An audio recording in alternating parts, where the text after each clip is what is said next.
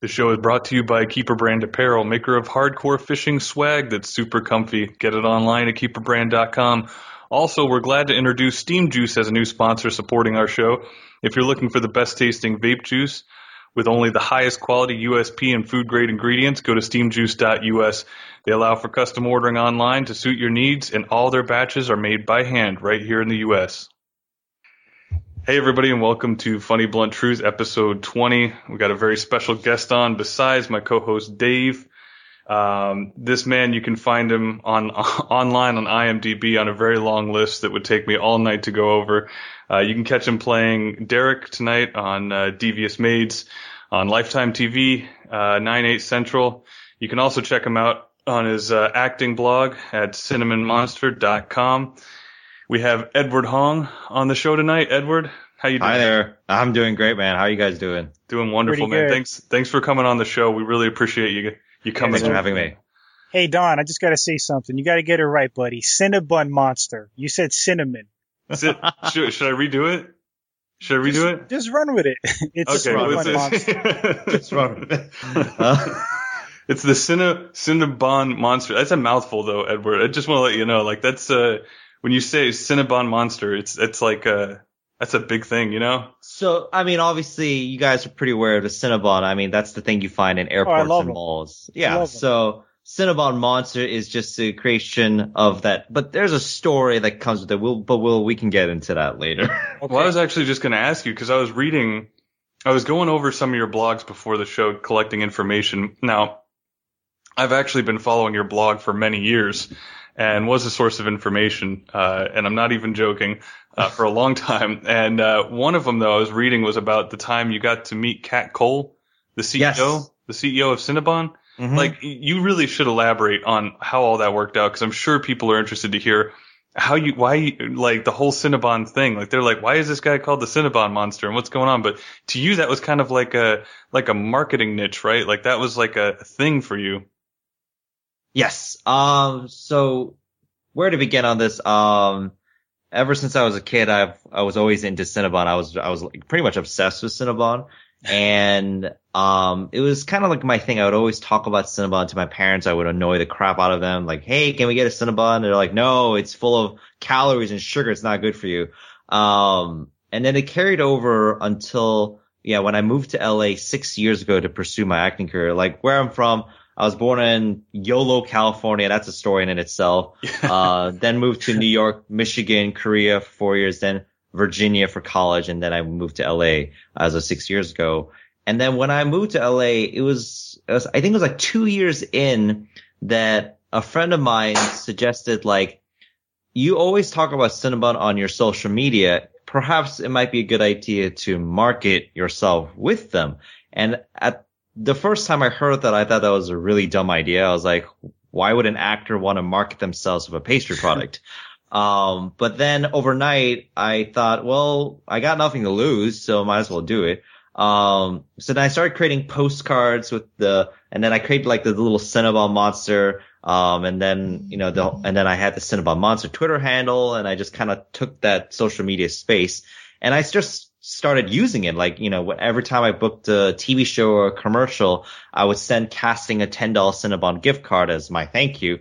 And it, at some time it got around that it was like within the, the casting offices of LA in commercial and theatrical side, there's like, there's a guy who always markets themselves as Cinnabon. And then awesome. in the, in the Twitter world, uh, the Cinnabon took a little notice and then it got even more so when there's a friend of mine, this, uh, actress named Lynn Chen. She is the co-founder of a website called Thick Dumpling Skin, which is a, a website that's dedicated to like food and, you know, in terms of image perception and how they tie together. And so she asked me, why are you into Cinnabon? So I gave them a really long personal story of like how it affected me as a kid. Um, basically in, to put it in a nutshell, Cinnabon kind of helped me through some of the roughest periods of my middle school years. Like a comfort And- food? It's like a comfort food in a way because what happened was that I got into trouble with a particular kid and in a way, it was during this very bad, awkward time, like when the Columbine shooting happened. And me, I was an extremely ragey, emotional kid.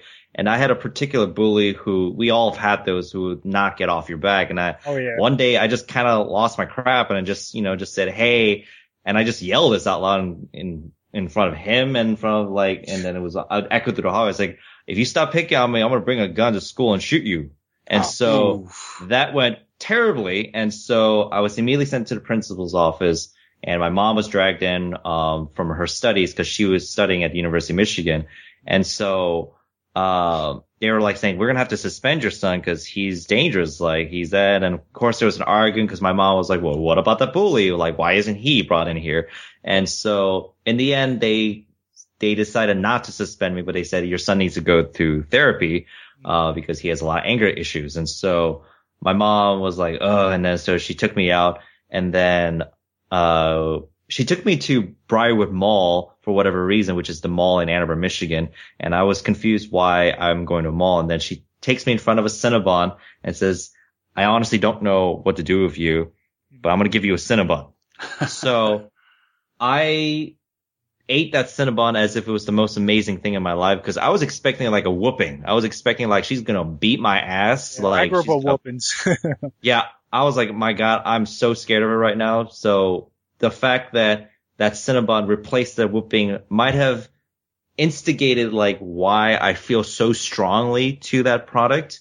And so that's the story I told Lynn. And when she wrote it, and got put into the social media world. That's when the company and that's when Kat Cole took notice of it, uh, because they read that story and they're like, Oh my God, this is an amazing story. This is actually right within our motto. Like their mission campaign is to make people feel better, to make people feel, you know, you know, get out of their whatever crappy mood they're in. And they, they interacted with me. They're like, Hey, thank you so much for your story. Like you are amazing. And then the more they got to learn about me, the more they learned. They're like, Oh, so you market yourself with us? I'm like, yeah. And then it continued for two more years where we always had this Twitter interaction back and forth. And then, um, it got to a point where she actually flew over to LA for a business meeting, but along the way she had an interview, uh, with a, with a guy named Benny Luo, who at that time owned this thing called like a NextShark, which is like an entrepreneurship website. And so he interviewed her. He asked me if I wanted to come in because he knew that, uh, I was like, oh my God, Kat Cole. And so I couldn't make it. But then three months later after that, she emailed me and she got the email from Benny and saying that, Hey, I'm coming back to LA. I want to meet you in person. When are you free? This, are you free this weekend? I'm like, oh yeah. So, uh, we met, we Oh, met, yeah. uh, totally. And we met, um, we met two years ago and she was, she was staying at the downtown Ace Hotel. And so we met at the bar there. And so what, what I thought was to be like a 20 minute meeting because I'm like, she's gonna, she's not to have time to just talk. She has other things to do. Ended up being like a three hour session of just like, so let's talk about life. Let's talk about you. And then, then I talked about her, asked her about what's going on with her. And then it became like this three hour bonding session of sorts. And then she asked me, what's my dream? And I said, I want to be the Cinnabon spokesman. Like th- this was a time before Jared was found out to be a child pornography man. Right, right. And at that time I said, I want to be the Jared of Cinnabon. And Oh, so jeez. I can't, I can't use that, his name anymore. So I'll just say, I just want to be your mascot. How about that? yeah. And That's so- a safe. That's a safe thing to say. Yeah, that's much safer. much safer now. And so she was like, yeah, that's awesome. And she told me realistically to budget and they don't have a lot of money. They have a million dollars total for advertising, which in the grand scheme of all the food corporations of America and the world, one million dollars is nothing. It's. Pennies. Um, it's pennies. And so I said, look, I'm not, I'm not doing this because I expect you guys to pay me. I do this because I love it and I do it because it makes, it's a signature thing that, that makes me who I am. So the fact that you guys are so down for me to even use your name is fine. And Yeah. so that was the meeting. And then fast forward again to like er, six months ago, actually seven months ago, they shot a film. They were shooting a film called Please Stand By with Dakota Fanning, Alice Eve, and Toni Collette. And the role they were looking for, and I kid you not, was the Cinnabon guy. Oh my god, dude! Not to interrupt, but I just read this story earlier today, and I'm not joking. I was like trying to fit this in between doing work at work, and I was so enamored by what you're gonna. I'm sure you're gonna cover it, but I just want to let you know the way you wrote it and the story itself was so interesting. I had to finish it about what you're talking about landing the actual Cinnabon role and the contact and the persistence and all that. I didn't mean to interrupt. I just want to let you know it was very fascinating. But sorry, continue. Uh, so I, yeah, let's get right into that. Um, so yeah, a friend of mine forwarded me this breakdown and saying, Edward, you need to go in for this. It is calling your name. And I'm like, I know. I'm looking at it. I'm like freaking out. And so I told my representation of my managers and agents, like, Hey guys, do you guys know about this? I sent that an email and then I went one step further and I sent the Cinnabon design postcard I've, I've been using for a while. I sent it to the casting office that was casting that movie. I sent it to the director of the movie and I sent it to the production company, the producers of the movie. I was like, I need to be seen for this role. And so after I did all that, uh, four or five days go by and then my agent, uh, notified me that I got the audition. So this was back in like this, like mid December of 2015. And so, uh, I go into the office and there's no one else there because the casting director tells me, so I already saw everyone for your role two days ago, but your reps were so insistent that I had to see you. And apparently you call yourself the Cinnabon monster. And he's kind of like a little like, uh, I don't know who you are. You seem a little crazy. And so, yeah, yeah. Uh, and I was like, well, at least you're seeing me. So thank you. And so I do my audition and the first time around, I must have been on crack or something because I was so excited that the casting director was like, whoa, okay, great. tone it down. Like, tone the fuck down. Like, tone it down. And so I did. And then he was like, great, thank you. And then two days go later, and then that's when I get the email saying that you got the part. And I was like, holy shit. Like, I've booked other things before in my past, but like to book this was like, it felt like my first Christmas. Like it was my first like, holy crap, I can't believe this is real. And so we shot my scene, um, two months later. It was like February of this year. And the scene contained like really funny people I knew. Like it was, uh, uh, there was Dakota Fanning who in the movie, she also works at Cinnabon. So that's where Cinnabon plays a factor in this movie. Um, and in this, and so, uh, I'm having an argument uh, with the side of me and Dakota, and the other side represents like these geeky tech guys, and they're we're having a battle about Star Trek facts. And so she knows everything about Star Trek, and they're challenging her on it, and I'm just this obnoxious, loud guy who is like egging the other guys on. So the scene was brief, but I got to work with wonderful people like them, and I got to work with, I got to meet Tony Revolori, who most people at that time before knew him as Zero from Grand Budapest Hotel. Hmm. He's now Flash Thompson in the new Spider-Man movie. Um, Awesome. That's so, super cool. so the film is coming out sometime in September, October of this year. Um, it's so it, I'm excited that it's gonna be it's gonna be a nationwide release, and I got a chance to see the movie for a little bit, and it's a great film. It's a it's a meaningful film about a girl, uh, an autistic girl who goes to goes to a road trip to submit her Star Trek screenplay, and encounters like a whole crap of obstacles along her way. Wow. That's that's some That's cool stuff, man. That's what I was saying. That story had me going. I was uh, reading it with very much delight. Um, I was curious though, when you're filming on a movie, uh, is it vastly different than filming on a TV set? Uh, I would say not really. The the one level I haven't experienced yet in terms of, and I know from other actors who have like the there is a difference between let's say f- uh let's say filming a TV show or in this case Please Stand By. It's it's it's in the category of studio indie, so it's an indie film but like studio finance in Yeah. it. But then like if one was to work in, let's say, like I had a guy named Kenny Liu who, uh, worked on Independence Day, the sequel. And the experience on that one is just like, it's just whatever the crew, number of crew people, number of all this that exists for a TV show or like a studio indie, you multiply that by, like by three or four or five for a studio film.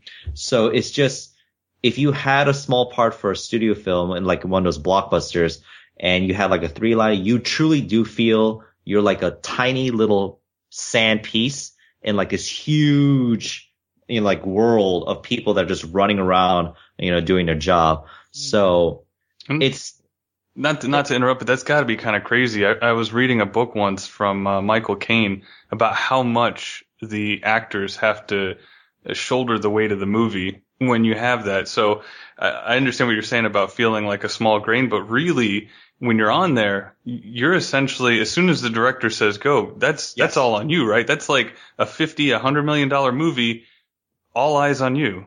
Yes, and so um, the pressure is definitely on, and I know that in uh, I don't know this actor, but there was a story that in the acting class that I go to, uh, there was an actor who booked a very small part in the James Cameron movie Avatar. And, you know, the guy was obviously excited. He's like, Oh my God, my first studio. I get to play a Marine. That's amazing. And so he had one line and he said his line and then, uh, he hears cut, but the cut is coming from above him and there's James Cameron on like, kind of like this scaffolding high rise thingy. He has his megaphone and he's like, cut. He's like, what the fuck was that? You call yourself an actor? oh, like, no. And so like, he just wanted to melt in the floor because it was just like every, all the crew members were looking at him. All the hundreds of extras were like, wait, what's, why is he so angry? Like, they're all just looking at him and he's just like, this is terrible. Like, this is the worst experience ever because it, I just had one job to do. It was to say this one line. and I had James Cameron yelling at me. I think I think a lot of people don't realize that about actors and performers in general, especially when they uh, and we just had this conversation before about when people are overly judging, you know, especially online or uh, we just had this uh, um, uh, Hilton Ruiz was on, and uh, we were talking to him about that, about like people giving a lot of flack to actors or directors oh, yeah. or whatever it is, and it's like I don't think they understand. Now, if you're in any form of entertainment, you realize how difficult this shit is on any form. Um, and I don't think people realize how difficult it is when you're when you're on set and you have everybody, like all those gaffers, they're all working. You know, mm-hmm. the set builders have been working for weeks on this stuff for modeling and you know setting up the shot, renting the location, and then all of a sudden the big director that everybody knows, James Cameron's yelling at you. yeah. yeah. Uh, so. Yeah, Edward, uh, I have some experience with that, like on a way smaller scale. Like I've done quite a few like short films and I like to write and stuff like that. So, um, mm-hmm. as far as like acting, I can only imagine the pressure and like the nerves, um, because like you have to remember lines, you have to perform a scene in front of people. Mm-hmm. And it's, I mean, I've experienced like low level pressure. I could only imagine in your case.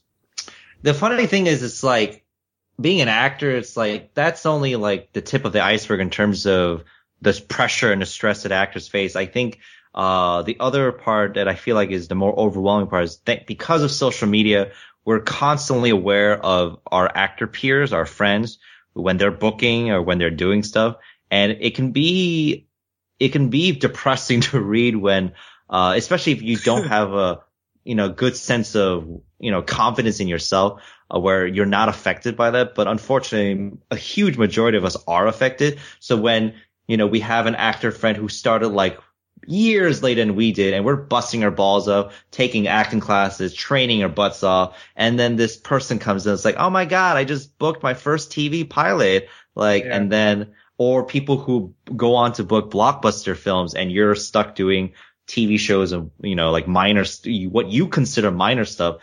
And it's a journey for every actor where it's just like not only the challenge of knowing your lines and reporting the set and being a professional, but also just maintaining your career, maintaining your sanity, maintaining that, you know, you're, there will always be people who will get there much faster than you, who will be less talented than you, who yeah. are doing, you're doing so much more than they ever will, but you're still kind of like in a particular quote unquote lower place while they're doing like they're on red carpets and they're you know hanging out with yeah, Jake Gyllenhaal and Brad Pitt and so yeah life yeah. is like funny like that Edward um it, it, brings me to like two things like I wanted to ask you um do you think um okay so going way back uh with the whole Cinnabon thing do you have to like almost thank that bully like for bullying you because it, it was almost like a fate thing because you know I led you to your mom getting you a Cinnabon and and that whole story.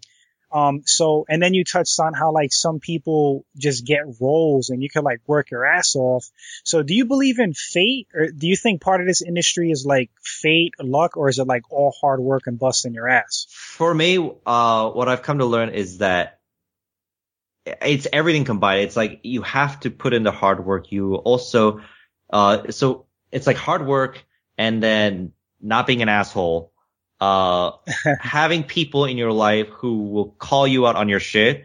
Uh, because in this industry, it is so easy to blow your own ego up and to think you're so much more than what you're really not. Because in the end, regardless of how famous these actors are, we're all gonna die at some point. It's all, it's okay. all gonna be meaningless at some point. So, uh, so it's kind of like you have to gauge yourself and also your terms of like happiness, like, you know, uh, like if it's like, you know, you get older and you have a family, like, are you going to sacrifice going to your son's like high school graduation just because you're like, oh, I can't go because I have an addition. Yeah. And so it's kind of like finding a compromise between all that and knowing that like just because you pass this addition doesn't mean it's the end of your career. It's like there's going to be more jobs. And so it's like, would you rather sacrifice just an audition be just, or, or do, would you rather sacrifice a once in a lifetime opportunity? Um, and so I think for me, it was just, uh, I think it's just like, you know, finding, it's doing the hard work and doing, uh, oh my, I'm blanking out. So doing the hard work and it's okay. Uh, it happens to us all the time. Yeah. yeah. I was just going to say. So I think what it ultimately is is just like uh you have to have a combination thing and just having a good head on your shoulder and knowing that your acting career is just a small part of your entire life. And it's easier said than done because once you are an actor, it's, it's, it's so identity. Easy. It's your, it's your identity. You're kind consumed of. by it. You're surrounded by people who are, you know, busting their butts off to do it. And so when they find success, um, and you don't, it's like you have to learn to truly be happy for them and know that, you know, your time will come.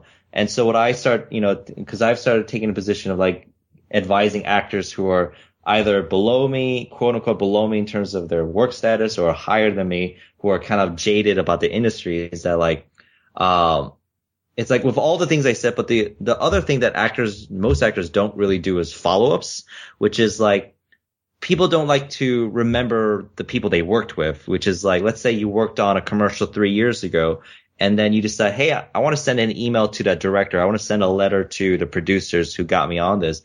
And most actors don't realize that that simple action of just saying, hey, I know it's been a few years. Uh, we worked on together on this. How have you been doing? How is life treating you? Like it gets yeah. you so far. So like, that's like really social fun. networking. Not a cut you that's like having a high social IQ. That's just smart. Yeah, well, I've heard this a lot though from uh, some of the higher end actors. Is that they say you'd be surprised the amount of people that do not send thank you cards or follow up cards. I know uh, everybody knows uh, who was Deadpool. I just had to say everybody knows and I forgot his name. Ryan uh, Reynolds. Ryan Reynolds. Yes. Ryan Reynolds. Jeez. Um, Ryan Reynolds still sends handwritten thank you cards to the directors he's worked with and he's a big time multimillionaire, uh, you yes. know, and, and he was one of those guys that's saying that makes a difference. That, that's one of those things that you'd be surprised how many people get a small part and then they don't do anything and they just look for the next part and forget what they did.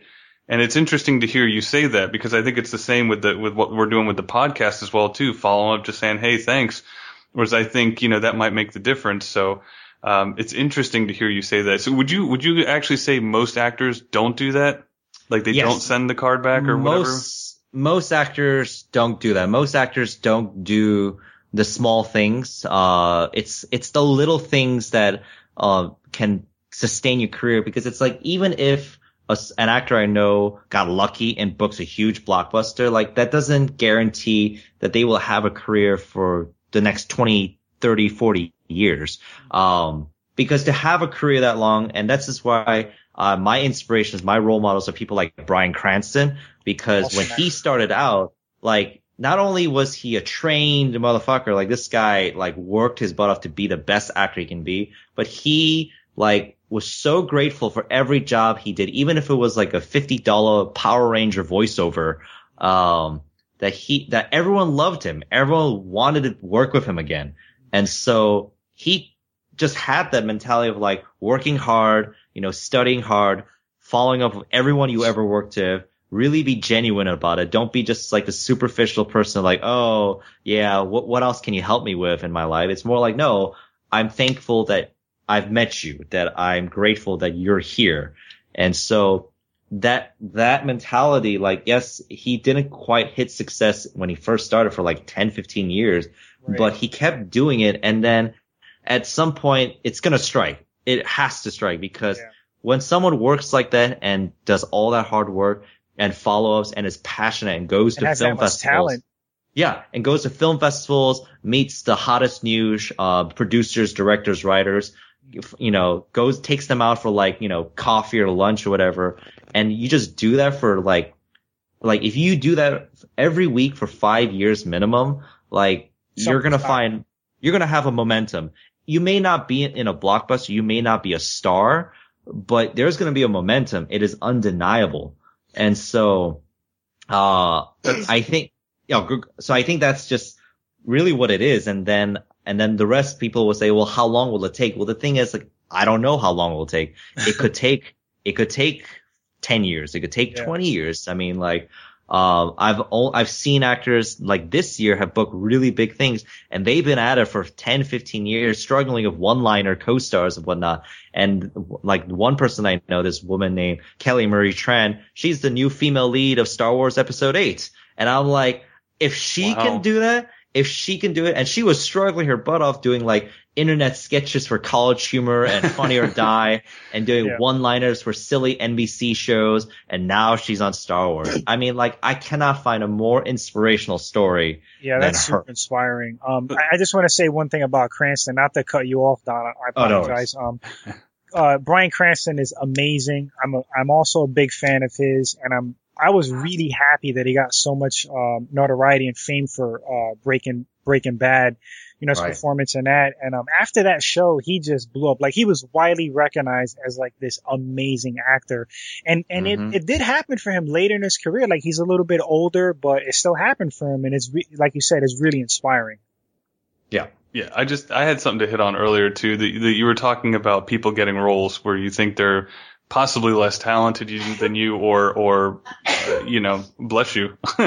Or uh, or whatever the case may be. I always wondered because i see people and it's really funny because i watch the mythbusters guys and they say jamie who's the the more callous of the two the camera loves him. Do you know what i mean? Mm-hmm. and uh, do you think it's strange when you see a bad actor um, who's bad when you see him, but the camera picks up on him for some reason and the camera loves him and then the guy keeps getting roles for reasons unbeknownst to you? I am not surprised whatsoever. When uh when it comes to uh actors who work primarily in television and film, it's it's amazing what editing can do and we've seen it like I've like in the there was a 30 rock segment where Alec Baldwin was trying to film like a, a commercial and he's so bad at it they had to do like they said it was like 70 takes. And so not Alec Baldwin himself the character he was playing. And so by the end of the product it looks amazing. Like it looks like wow he's really knows what he's doing. And what that commentary was that like the actor can be outright terrible but with the right music with the right editing with the right camera angles like as long as the actor can say his lines, it can look good. and so they've done experiments on it. They've done experiments where they just had a non-actor. He just sat there and they told him, just sit there, don't do anything. And then they had multiple film editors doing different music cues, different angle, uh, ang- uh, camera angles. And one was able to portray that he was grieving the loss of his wife. the other was contemplating murdering insane. someone. That's insane. And so you like, can have like a, a, a you know, half dead person, like they can't even spit out a line and they could just create something out of that. Exactly. And the thing is like, not to knock them off because I know actors bust their balls of working on those shows, but most procedural crime dramas we see, for example, CSI, Criminal Minds, whatnot, there's really not that much acting unless you're you the villain. unless you're the villain of the week who gets to play like this delicious, like crazy person. But the main leads just come up to, they just show up to set, say their lines, literally just say their lines. There's no, there's nothing more to it. And the then they get their look. Yep, the shock look. They get their paycheck and they go home. Oh, or, um, or the crinkly eye look. I've noticed that they do the little crinkle in the eyes and keep all the same facial expressions. Yep. And then that's it. Tilt your head to the left, crinkle eyes. Okay, good. Done for the day. so I think uh, the actors I respect uh, like the most are the ones who not only do television film but they do like stage work. So one guy in particular who's like uh, he's really he's young and he does both is Jake Gyllenhaal. Like Jake Gyllenhaal is more tuned to doing dark indie films, and then when he's not doing that, he's doing Broadway. Like last year, he played Seymour in, in Little Shop of Horrors, and I'm like, mm. I had no idea that Jake Gyllenhaal could sing. And so I saw the YouTube clips. You can find him on YouTube and he's a singer. He's like, he wow. played this really nerdy, nerdy guy. And then this year he's going to play like this sex maniac, like ADD guy on this play called Burn This. And I'm like, wow, like this guy is someone like, that's a, like a role model inspiration. That's the same thing with Bryan Cranston. The re- commonality between Bryan Cranston and Jake Gyllenhaal and these people are that they are so they their talent comes from doing theater. Their talent comes from doing like because when you're performing live in front of an audience, there's no camera to rely on. There's no cutting. There's no, no cuts, editing. Yep. So if an actor is excellent in the theater world and knows how to modify himself in the camera, like the film, TV world, those actors, like, they're going to do extremely well. And we see them, like, the ones that we're most drawn to, like Michael Fassbender, Ian Daniel McKellen, Day-Lewis, I yeah. believe. Daniel Day-Lewis. All of these guys, what all of them have in common is they, they do theater.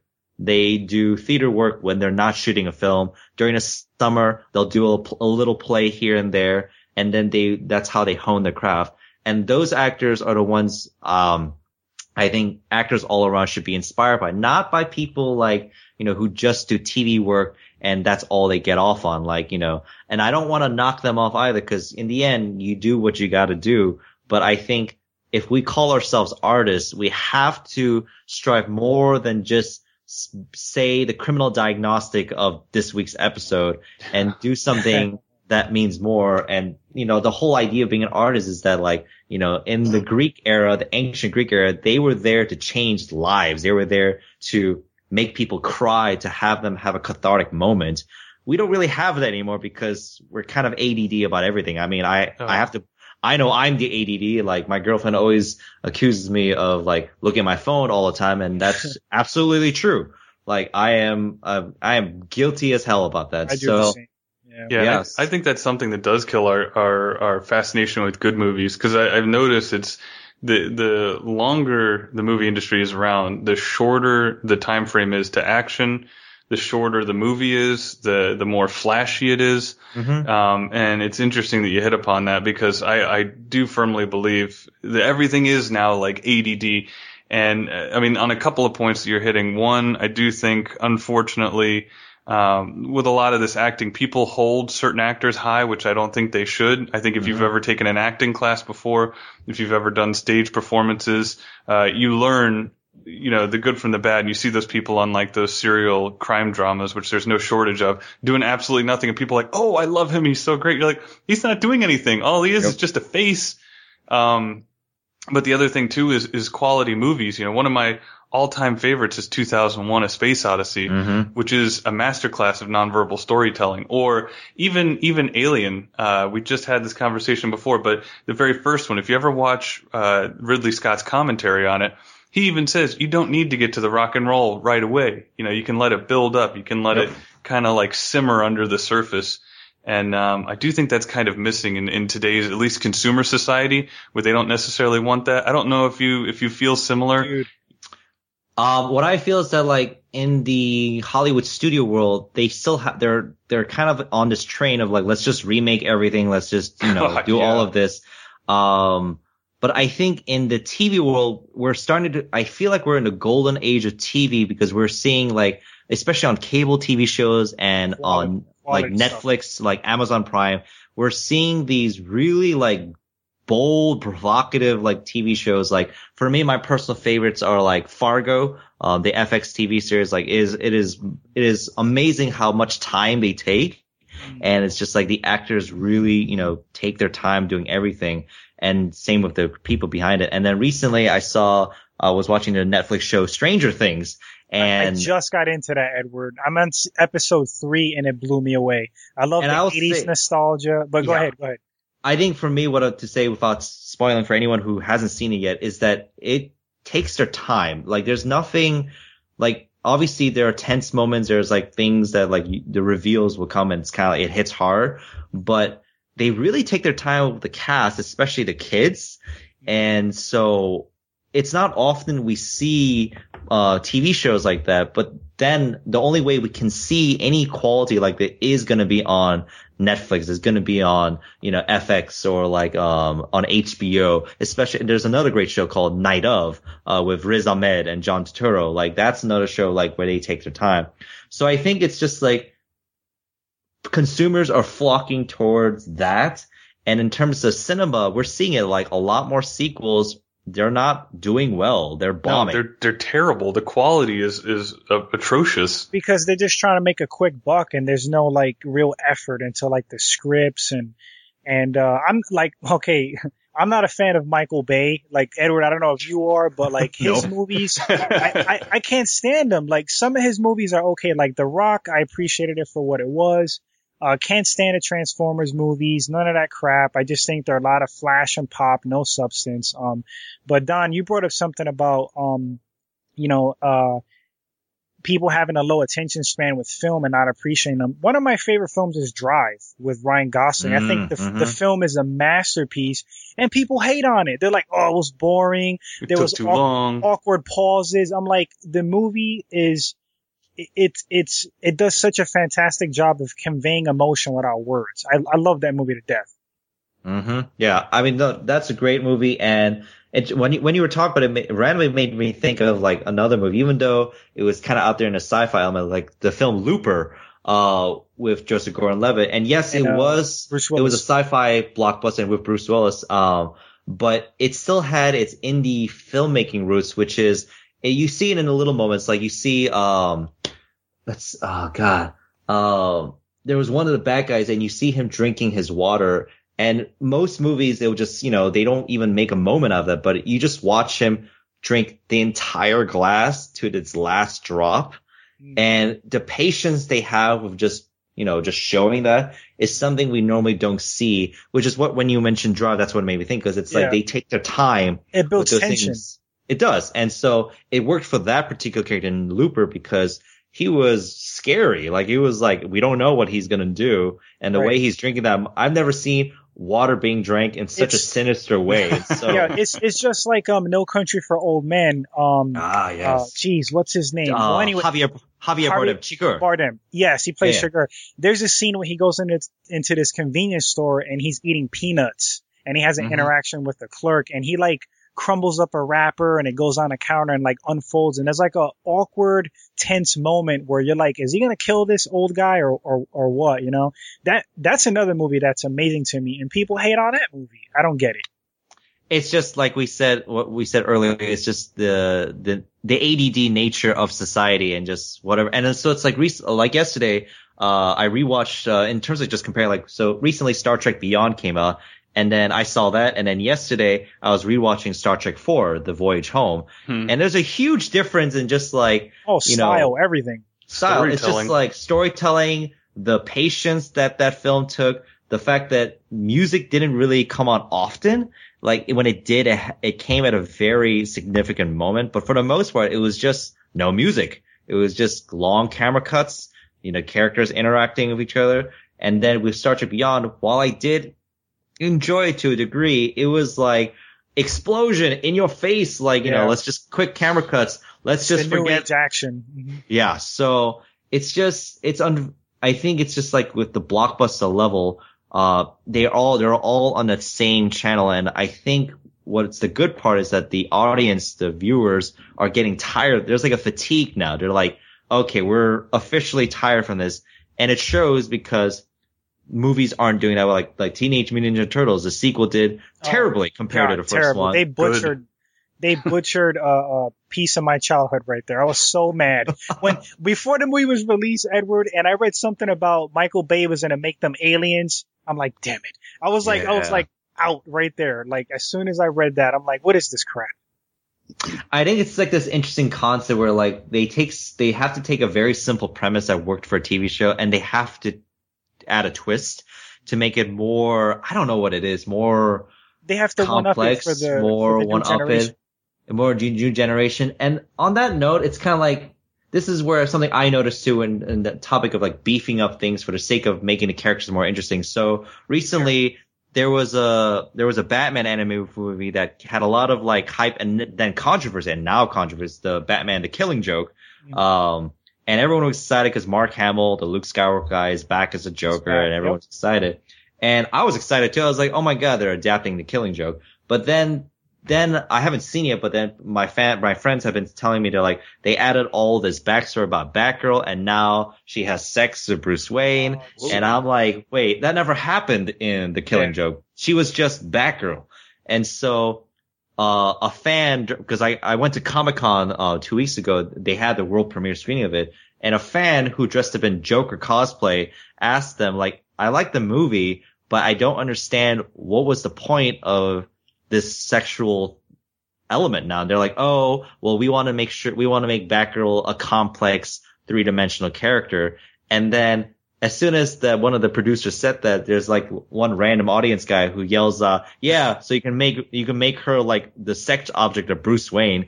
And then the producer got pissed and he says, you want to say that again, pussy? And then the audience was like, the audience was like, whoa, okay, this is getting crazy. So, oh my god, the good news about that is just like, uh, kind of tying everything we were saying before. The audience, I think they're getting smarter. They they want better things. They want better material. They want more like truly th- three dimensional characters, whether it be like on women or like people of color or just like, you know, LGBT communities, just like, or just stories overall.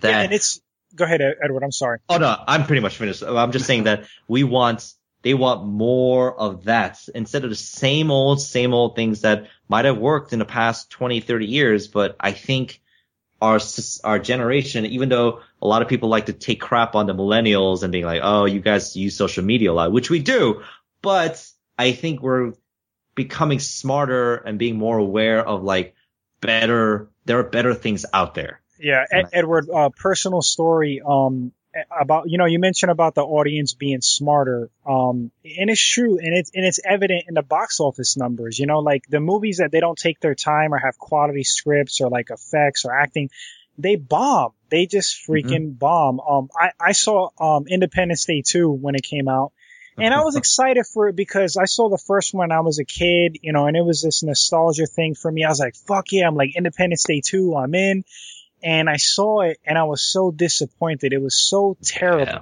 In my opinion, it just, they over explained everything like the audience is stupid. It was just a, it was, it was bad. It was just terrible.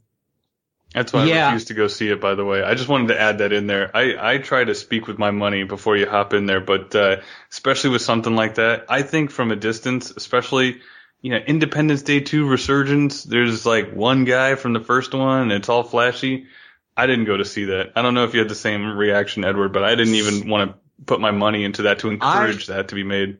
I had a very interesting reaction uh, watching the sequel. I agree with you. Like it was a it was a ultimately mediocre movie, and it was trying to do the same old thing that the first movie did, but it didn't have the charm. It didn't have like the whimsy, and it, a lot had to do with the fact that Will Smith was not present. And so, uh, but what was also fascinating, and we're, and this is will kind of segue into like the next topic, which is like, we were talking about how like consumers are being smarter about like choosing their movies, but in Independence Day 2, what I've noticed is that it was probably the most egregious example of Chinese money being displayed.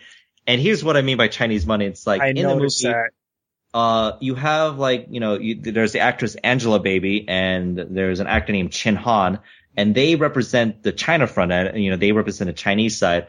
And it's no with no doubt that Independence Day 2 had Chinese money. Most they were pushing Hollywood, ho- most Hollywood studios actually rely on Chinese money to get even their films made because it's just getting so expensive now to make movies now uh, those kind of movies. And so the when the now this is where the Chinese film industry comes in, and this is where it's like it's interesting being an Asian American actor, knowing both sides of the world. Like, it, so we have Hollywood here and we have the Chinese film industry. Whatever money that let's say 20th Century Fox, Sony, you know, Marvel or any of those uh, guys have in terms of money. They have a lot of money, but they are dwarfed by what the Chinese film industry have. They have nothing hmm. compared to the Chinese film industry. That's interesting. So, I didn't know that. Yeah, it's, so, just, like, it's, the reason why Red Dawn had to change their stuff from a Chinese invasion on the remake yes. to a Korean invasion. No Hollywood studios can ever portray China as the villain. Like from now until forever. Um, and so the most recent, but there was a lot of controversy, uh, with a particular film called The Great Wall starring Matt, Matt Damon. And the reason why it was controversial was that it's a movie about the Great Wall being built. And, you know, when people hear that, they're like, oh, okay, obviously Chinese people because it was during that time period. But then you have this film and the main star is Matt Damon. Is white, yeah. And Which so, and, but then it's like when you first hear like, that's really weird. But then like, then you really find out what the movie's about. So then it's not just some historical retelling. It's kind of like the reason why the wall was being built was because they were fending off from dragons. And so there's like this fantastical element added in. And then then you when I when I looked further into it, and this is where um, I got opinions of people who worked in this film or elsewhere that um, Matt Damon is one of the most successful box office movie stars in China. Like China loves the crap out of Matt Damon, and so the people who made The Great Wall, people think, oh, it has to be Hollywood. Like Hollywood made this film. They're like, no, China made this film. Wow. Hollywood was Hollywood provided the writers and the producers, like uh, some one of the writers, I think is Edward Zwick, who did Glory and uh, The Last Samurai. These people are make writing it, but it's China ship all the way. They cast Matt Damon because they're like, okay, this is going to be China's most expensive film to date. I think the budget's like 130 million dollars, which is the most expensive they've ever done. And if they get Matt Damon in this film, I mean, does yes, who cares if it's historically accurate or not. It doesn't matter. this movie will make like at it'll, least five hundred million. No, it'll yeah. kill. And the mm. thing is, I guarantee it. And I, and the thing is, I can't blame them for that because like we just look like right now, Jason Bourne, number one at box office, sixty million dollar opening. If I was a producer, I'd be like, okay, yeah, I'll have Matt Damon play an Asian guy, whatever. It's yeah, not. He's hot right now it's not ethically correct. It's not, it's not what it's, it's totally wrong, but man, is that guy making money? Right. And this yeah. is where, yeah. I, is, anyways, this, this, is what I wanted to hit on. Actually, it's funny. I had a question lined up for you, and I don't mean to interrupt, but you recently, well, at some point, I should say, you wrote an article about white actors playing historical POC, which is uh, people of color. Yes. Um, and you covered the topic kind of of whitewashing in TVs and movies. And it's interesting that you have the kind of angle, at least it sounds like you're having, because for me, and this is what I've said all the time, especially with with Tilda Swinton mm-hmm. landing the uh, the role in uh, Doctor Strange. Uh, was, yeah, yeah. So um, I, this is what I tell everybody. I said, you know, those people who pay the paychecks get to make the decisions.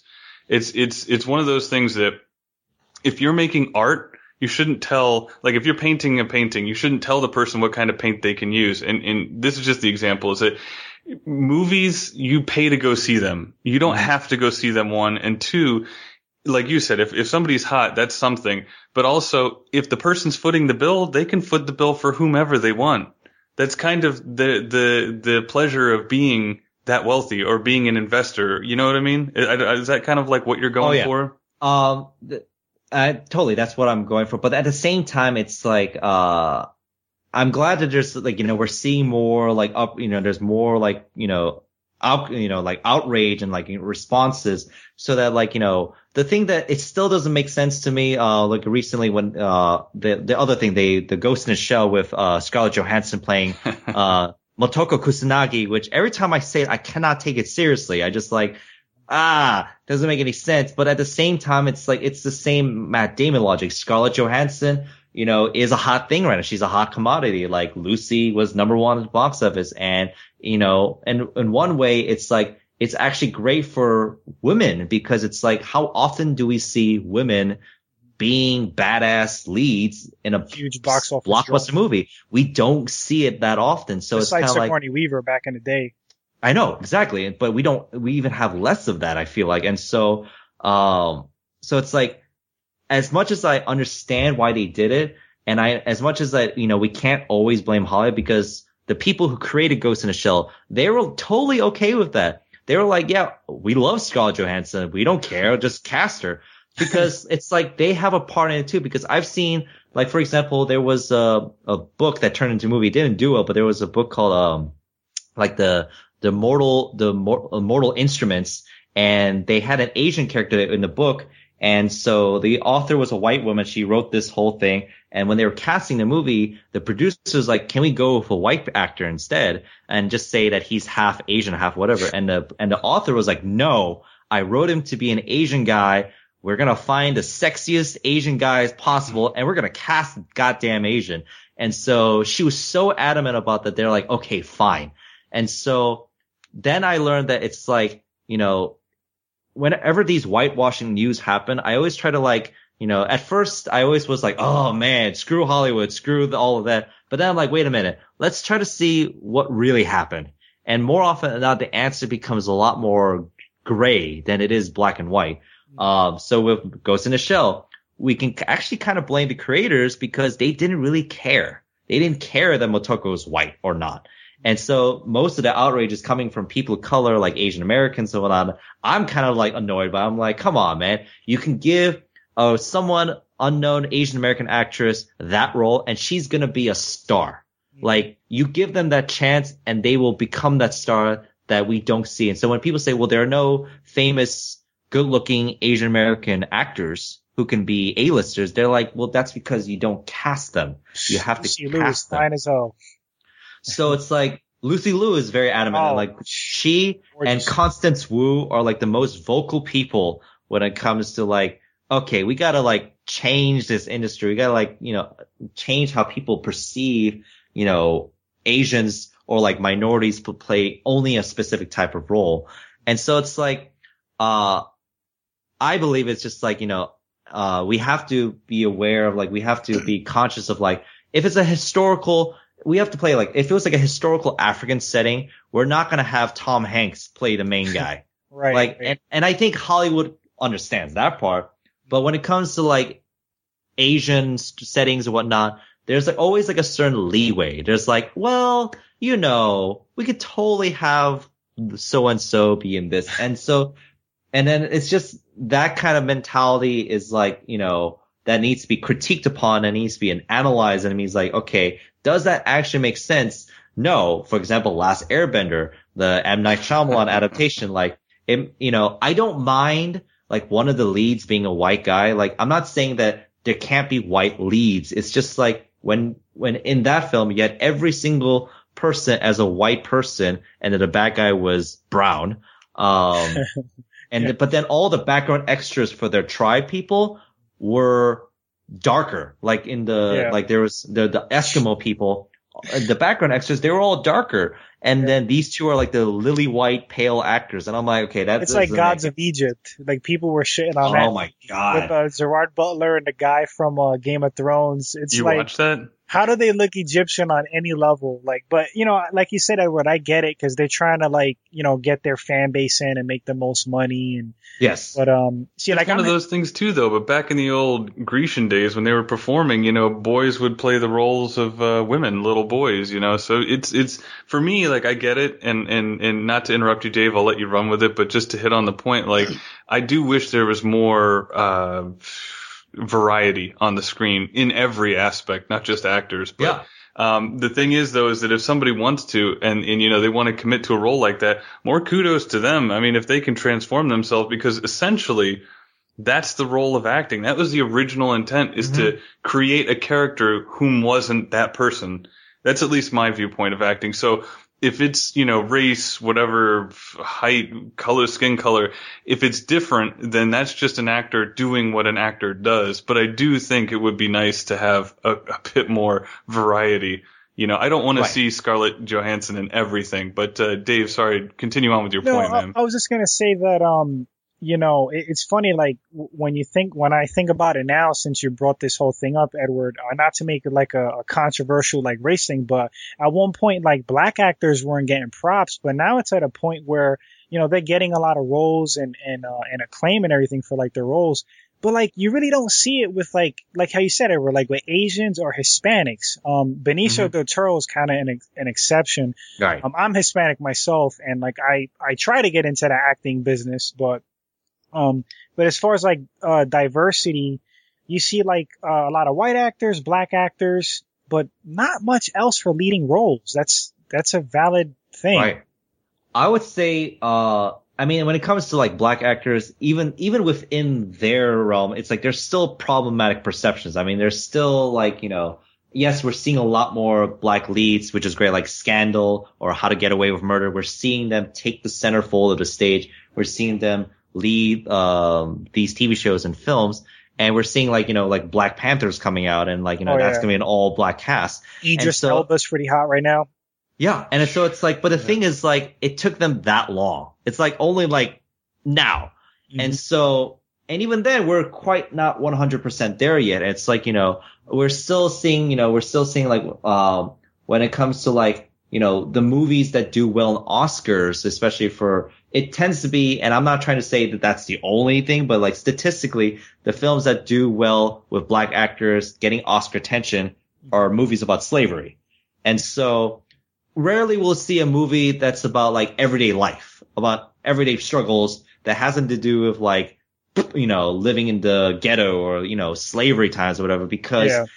it's like, and it's, but the unfortunate thing is like, on that's all we see, not just you know Hollywood, but also media. You know, yeah. we're always seeing that. So it's like with Asians too. You know, the only attention we'll see of Asians is just like oh, being smart, hard workers, math, science, blah blah blah blah. yeah, yeah, yeah. And so it's just, I think what it really is is that like what's great about this decade is that with social media, with Twitter, YouTube, and Vimeo, and all that stuff that we're seeing people saying, Hey, that's not us. Like we are more than that.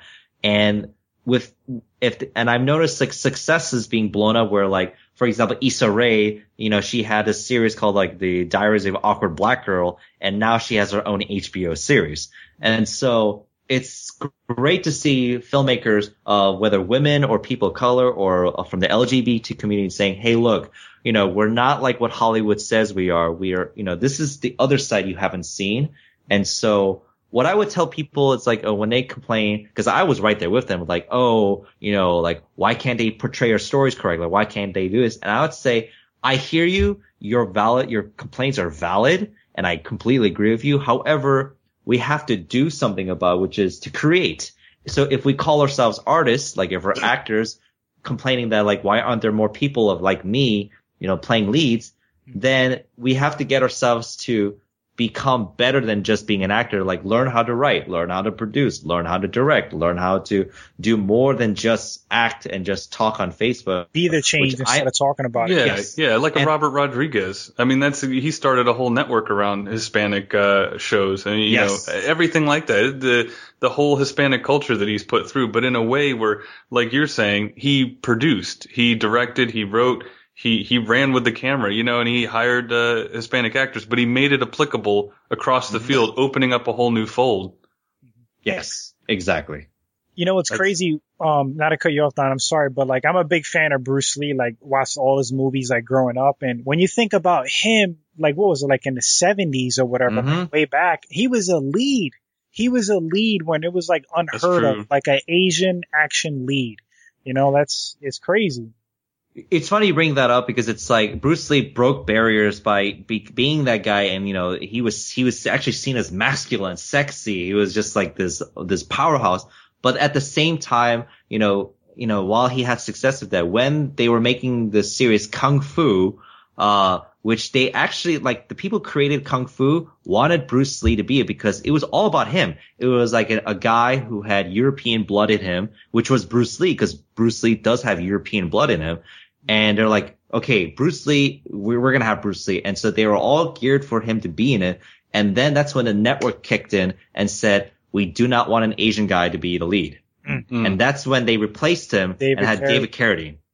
And so it was like as much success that he had then, it's like there was still like one step forward, two steps back. And the interesting is you go even beyond that back in the 1940s and 1950s, there was an, an actor named James Shigeta. He was a Japanese American actor. And he was the romantic lead. He was the romantic lead in these film noir movies. Like there was one called The Crimson Kimono where he actually like kissed the white girl, which when that happened, people were like, like unheard of back then. Whoa! and so he actually made a career of himself, like being that sexy, you know, leading detective guy.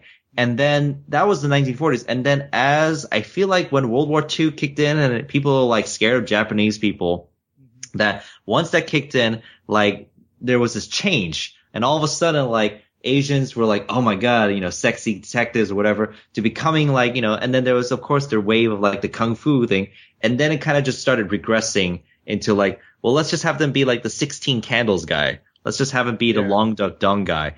And so it's it's interesting seeing the waves and patterns of that, and also like who is the villain of the decade? Like now, unfortunately, like all of my Middle Eastern actors are going to get a lot of work or are getting work because the only roles out there is terrorists. yeah. And so especially is, in Arnold movies, but he's yeah. not really making movies yeah. anymore. but they're still going to get cast as terrorists because it's like if they make a TV show about terrorism, it's the hot new thing, ISIS and all of that. Mm-hmm. So but then we see the pr- problem with that kind of thing. It's like, if all the roles only Middle Eastern actors can get is terrorists and not like everyday secretaries and whatnot, then all we're ever going to see and believe is like, well, you know, because the media does play a factor in what we see and believe in out there. And oh, so, big time, big oh, time. Sure. So it's like, if all we see are Middle Eastern is like brown people, like, oh, they're bad people, you know, yes, there's a part of us going like, no, they're not all like that. They're all good people but because the media has done a way of like brainwashing us that we start to kind of secretly believe like when we go to the airport and we see a guy with a hijab, a woman with a hijab, that we're like, ooh, you know, we're not gonna say it out loud, but we're gonna be like, right. oh, a little bit suspicious. And I have to catch myself doing that where I'm like, why like you know i remember being in a, when i was flying to korea like i heard uh one of the uh passengers he was talking to someone and he said allah akbar and i noticed some people were like kind of like looking at him just like glancing at him and i know what that glance meant they were kind of like oh allah uh-oh yeah yeah you know i hope this i hope uh and so it's just it's i think in the role of hollywood is just like uh you know there is danger to like you know portraying you know, these kind of characters constantly. And then when people are trying to make progress, for example, uh, the Ghostbusters reboot. Yes, it wasn't as good as the original, but I, but I watched it. It was enjoyable experience for me. And more importantly, we got to see badass, you know, smart scientists who are women and they were just kicking butt and there was no love story. And the idiot person who was in the cast happened to be the guy, which was Chris Hemsworth, which he did amazingly. And so even that movie got so much crap. They're like, ugh, these social justice warriors are trying to take over Hollywood. And I'm like, it's not that they're trying to take over Hollywood. It's just they want to be taken seriously. Like they don't yeah. always have to be, you know, the dumb sex object. And unfortunately, we, we're still kind of there because if there's that much backlash for just women, like, you know, like imagine just the backlash is just like seeing more black leads, Asian leads, Latino leads. Like, but let's let's let's be honest I, though. If you put a quality movie, you won't hear that backlash. And and I'm not saying I haven't seen Ghostbusters, but what I mean by that, and don't don't just wait on the uh, judgment here, is is uh, Alien, the very first Alien. You could say the franchise, whatever it is. You right. had one badass motherfucker, Sigourney Weaver, kicking ass and taking names. Nobody doubted her. Nobody Nobody called the movie out. There was no hate for it. Everybody regards it as one of the best movies ever. But it wasn't built out of this like I feel at least I feel like I should well, say she broke it, barriers, dude. To be honest, that right, right. In the 70s, 79. But it wasn't it wasn't built like oh we just need to have one in. It was the story was written that way, and it was written for a strong female lead, and that was a badass movie and it was good. Like I feel some of the times with this, and just with the Ghostbusters thing, I should say, just hitting on that, I feel like it was done just to appease a certain demographic, um, which is fine if you want to do that. Like I said, if you have the money and you want to make it, then so be it. Um, but for me, like I still love strong female leads that aren't like downplayed into anything. You, do you know what I'm trying to get I, here? You know what? I completely agree with you because like I, so Aliens to me will be like the one of the most like the best films where you can have a female character and she's just that. There's nothing added to it. Um, like and Wait to me, it's better. Said, not to cut you off, Edward. Did you say Aliens the sequel? Oh, don't start this. Yes. You don't even yes. start this. If you listen to the okay. podcast, he meant I'm Alien. A... He meant Alien the first one, not the no. second one. No, he meant the second. Alien. No, he meant the Alien, first one. No, no, Alien. oh boy, Alien first one was a great, fantastic horror film for sure. But yeah. the reason why Aliens to me was stood out more to me was because like we saw Sigourney Weaver be multiple versions. Like we got to see her be a badass. We got to see her be a nurturing person. Vulnerable. We got yeah. vulnerable, like everything. And we had like a crew. We had a dynamic crew, uh, that we all remember, remember the characters. We remember Hicks. We remember Hudson. Uh, Hudson. Like it's just like, so like to me, enjoyment factor, aliens rank a little bit higher, just a teensy bit. I agree. And, I agree. But going, but the reason why, regardless, I'm crying on the inside. Alien Aliens to me, like, to me, will still beat, like, for example, Star Wars Force Awakens. I'm so glad they had Daisy Ridley beat Lee, but what I've noticed, um, was that she would have to make statements like, "Oh, I can totally do that. I can totally do this. You know, you don't have to hold my hand." Like it's like the writer's way of like saying, "Look, look how tough she is." That's look exactly how- what I'm saying. Like they're pandering to the audience, whereas so Alien I, and Aliens didn't pander at all. They're like, "Here's this character. That's it." I totally agree with that. But, and then so I think the bright side I can see, like, even if they did pander, even if Ghostbusters reboot did pander by having all female cast, is like, we got to see them. We got to see four, all four of them do their thing.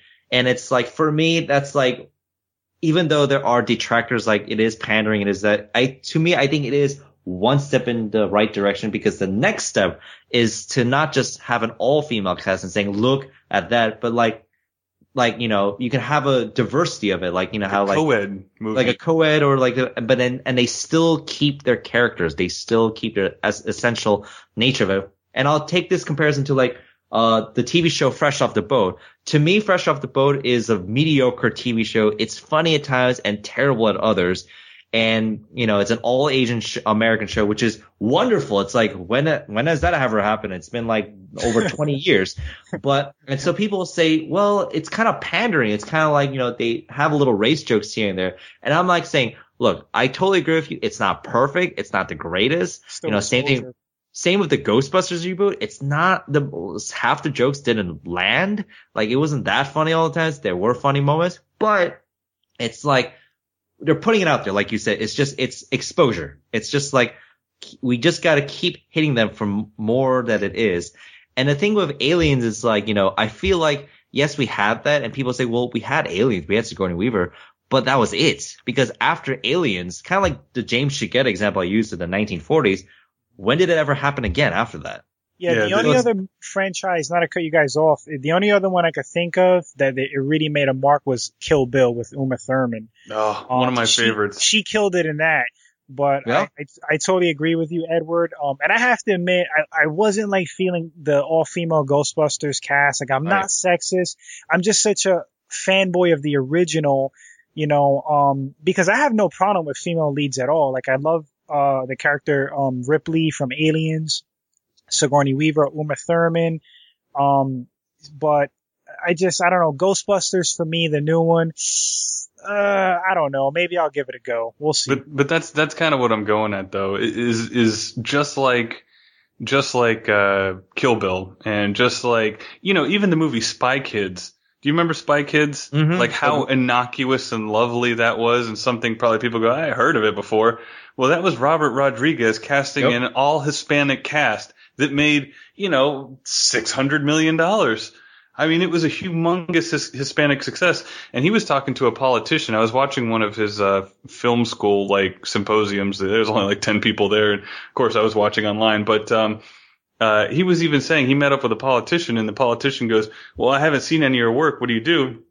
And he goes, uh, uh or something along these lines. I'm sure I'm paraphrasing terribly. He goes, well, yeah, that, that Spy Kids, uh, that was my work. And he goes, oh, my kids love that movie. And he goes, yeah, that was like an all Hispanic cast. You know, it's one of those things that, you know, he makes good products and it's not pandering and he's taking pride in their, in their history and their relationship and all that. You know what I mean? It's, it's that kind of, right. It's, it's the same thing that Ridley Scott did with, uh, with Sigourney Weaver.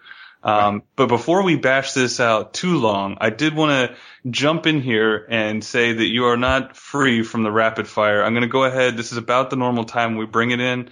I don't know if you're aware of what this is, but what I'm going to do is I'm going to list off a couple of this or that things, and I just Okay. want you to answer fast and have fun. Sound good? Okay, here we go.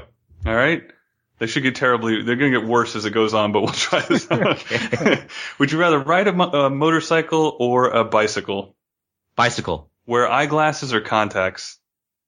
Context. Classical music or country? Classical. Ooh, climb a tree or climb the corporate ladder? Climb a tree. Tropical island or snow-capped mountain? Snowcap Mountain. Lost at sea or stuck in the Grand Canyon? Stuck in a Grand Canyon. Okay, now here's a good one. Dinner with Marlon Brando or Marilyn Monroe? Marilyn Monroe. Ooh, that was quick, man. I thought it was going to be longer. Okay, leading role, leading role in big budget movie or leading role in syndicated TV series? Leading role in syndicated TV series. Ooh, going for the money on that one. I like that. At least that's what I think. That's what I hear. They're they're good. But the last one, I'll ask you the last one here, and this is going to be a bit ex- existential. But uh, Dave and I worked on this a few days ago, and I'm really proud of this one. Are you going to live forever, but you have to work in a job with no retirement, hustling French fries at a McDonald's in a bad neighborhood in Cleveland, or die young with no responsibilities as a millionaire in Malibu? I'll take the former. I'll take the living forever because I like to have some responsibility and the fact that, you know, even if it's a bad neighbor in Cleveland, it's like at least there's a community of people. So you do that? You you would live forever and hustle French fries if that's what you had to do? I no think I retirement. chose, yeah, I think I chose that also, right, Don? I don't Yeah. remember what we, we. It literally took us like two hours to develop No, that because I question. said I said you can sling French fries, but at least you're gonna get off of work at some point. You could pop a brewski. You know what I mean? Like, yeah, Yeah, but like- but look at James Dean though, right? James Dean, rebel Yeah, without but- a cause. Yeah, but then at the same time, he, I, I don't, how did he die again? Like, I felt like, did he, did he drive himself off a cliff? Like, what did he, what did he do? I Something again? honestly don't crazy. remember. happened. Let me. I gotta look this up. I don't know. The reason why I rather not take the second is that like, you know, with all that money and boredom, like it's just what good are you? At least with me making fries, I'm I'm at least providing some sort of happiness. you're contributing. So it's like me just being a rich, spoiled asshole in Malibu. What good am I providing? like none. well, that's that's kind of the, the object of the question. The question Yeah. itself isn't really. It's usually how the people respond. I think that's the most interesting uh, Yeah. to these things. Dave, do you have the answer on how he how he kicked the bucket? Oh, it, uh, car crash apparently. Hmm, car Hmm. crash. Yeah. Well, you know, it's funny is I should have changed it to hustling instead of fries. I should have changed it to hustling Cinnabons forever. Oh God, that would have been the plug. Edward, I have to say, um, man, you just you're so down to earth. It's really refreshing uh to talk to someone in that circle that is just like super cool and down to earth. And I think you have like an awesome head on your shoulders, and I feel like you are truly like an artist. Like you really like and you really love your craft and you want to be like really good at it. And uh that's how you come across. And man, like it was awesome having you on the show. Yeah, your demo Thank you. reels are funny too, by the way. Oh, hilarious. We love your, watching your, your, demo your reels. timing, like your dry humor is impeccable. Like it, you're really funny. They were hilarious. Yeah. Thank you guys so much. Yeah, we appreciate you being on. And uh, do you have anything you would uh, like to say to any uh, fans or people or whoever before we uh, jump off here? Uh, hmm. Sounds good. Yeah, Any, any uh, upcoming projects? Nothing. yeah, anything you want to plug? You want to plug? Um, other than the Devious Maids nights, uh, on September 25th, I'll be in the season finale of, uh, this, uh, show called Survivor's Remorse. Um, so if you have that channel, uh, I think it's on, oh, I forgot what show, I, oh, Showtime. It's on Showtime. Um, it's basically ballers, but with basketball players. Uh, Nice. so I'll be on that, and then please stand by. I'll be coming out sometime end of September, uh, early October. Um, and yeah, that, that's it for now until, oh, and then a Gatorade commercial will be coming out. Um, so if you see me while on your YouTube channel, that's the, most likely it's going to be me. Sweet. That's that's Edward right there. Dave, do you, do you have anything else you'd like to add? um, just Edward. I wish you much success, and I'm just gonna just follow your career, man. You were great. All right. Thank you so much, guys. I agree with him too. Uh, make sure you check him out. I'll get this one right. It's Cinnabon Monster. at mm-hmm. uh, uh, dot com. Sorry. If you guys would like to interact with us for the show, make sure you hit us uh, hit us up on Twitter, Facebook, Instagram, Funny Blunt Truth, uh, whatever you care for. For Edward Hong, the Cinnabon Monster, Dave, and myself, Don. This has been episode twenty. We'll see you on the next one.